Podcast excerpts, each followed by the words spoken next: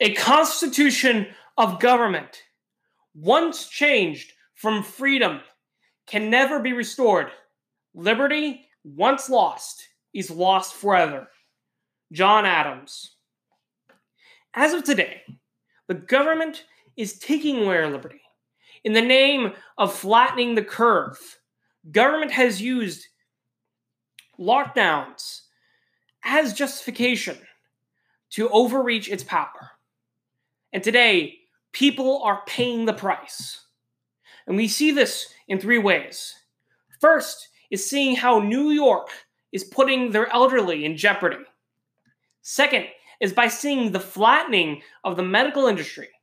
And third is by seeing how states are threatening murder protesters with jail time.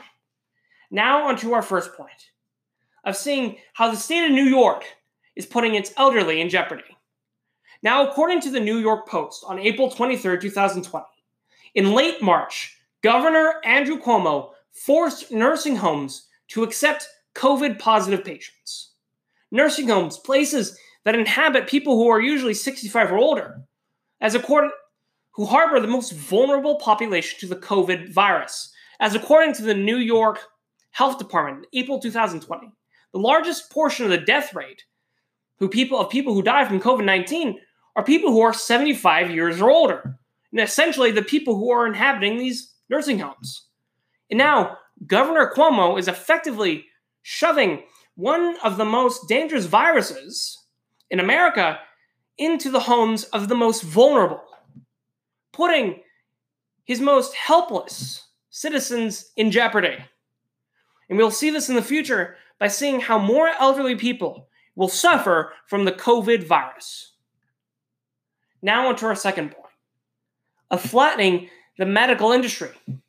Now, according to Becker's Hospital Review on April 10th, 2020, the Mayo Clinic projected a loss of $900 billion and cutting as a cause for cutting the wages of its workers.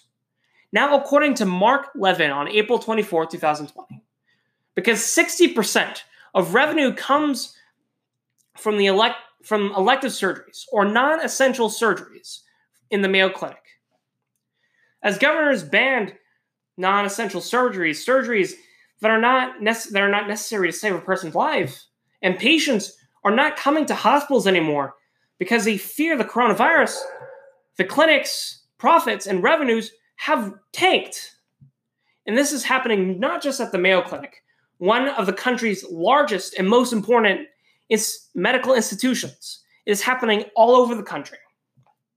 And as a result of this, we'll see as lockdowns continue across the country, the medical industry will continue to suffer. And as a result, medical performers are going to lose their jobs or have their wage cut we started this whole lockdown, these whole shutting down our economy in the name of not overwhelming our healthcare system.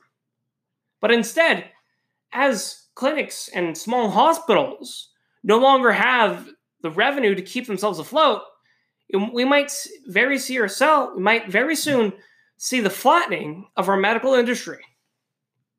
Now, onto our third point of murder protesters being threatened with jail time.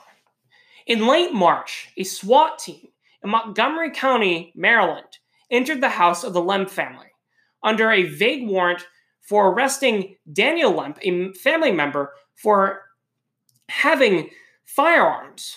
On their way in, they shot Daniel Lemp through his bedroom window as he was sleeping with his pregnant girlfriend, who died soon after. Recently, the police tried to cover it up, and Lemp who only had a speeding ticket on his criminal record, was murdered. Is speeding now a crime worth killing for? Of course not. This all comes from Dave Smith on April 24th of 2020.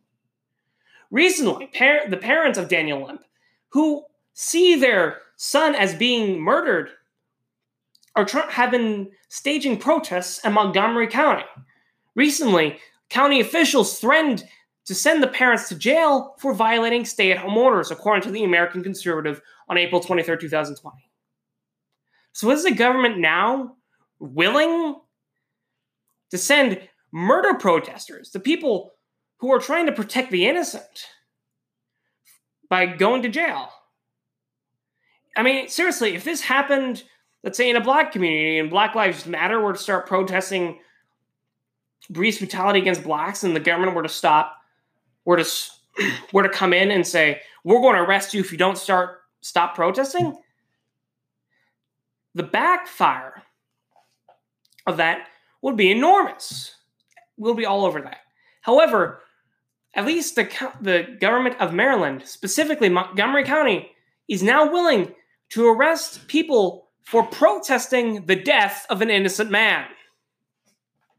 So today, we see how the government is moving more towards liberty, tyranny, in three ways.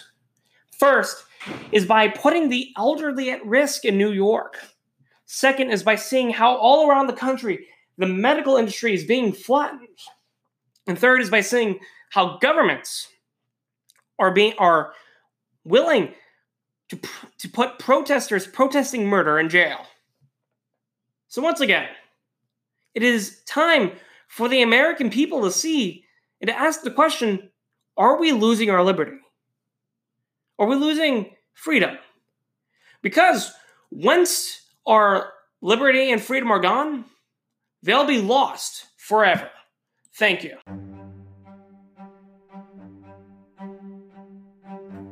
Hello, welcome to Extemp Talk. Today is April 27, 2020, and I'm your host, Bray from InSadler. Today, we'll be examining how state governments have been using the coronavirus as, as an excuse to pass tyrannical policies. And without further ado, let's get on with the show.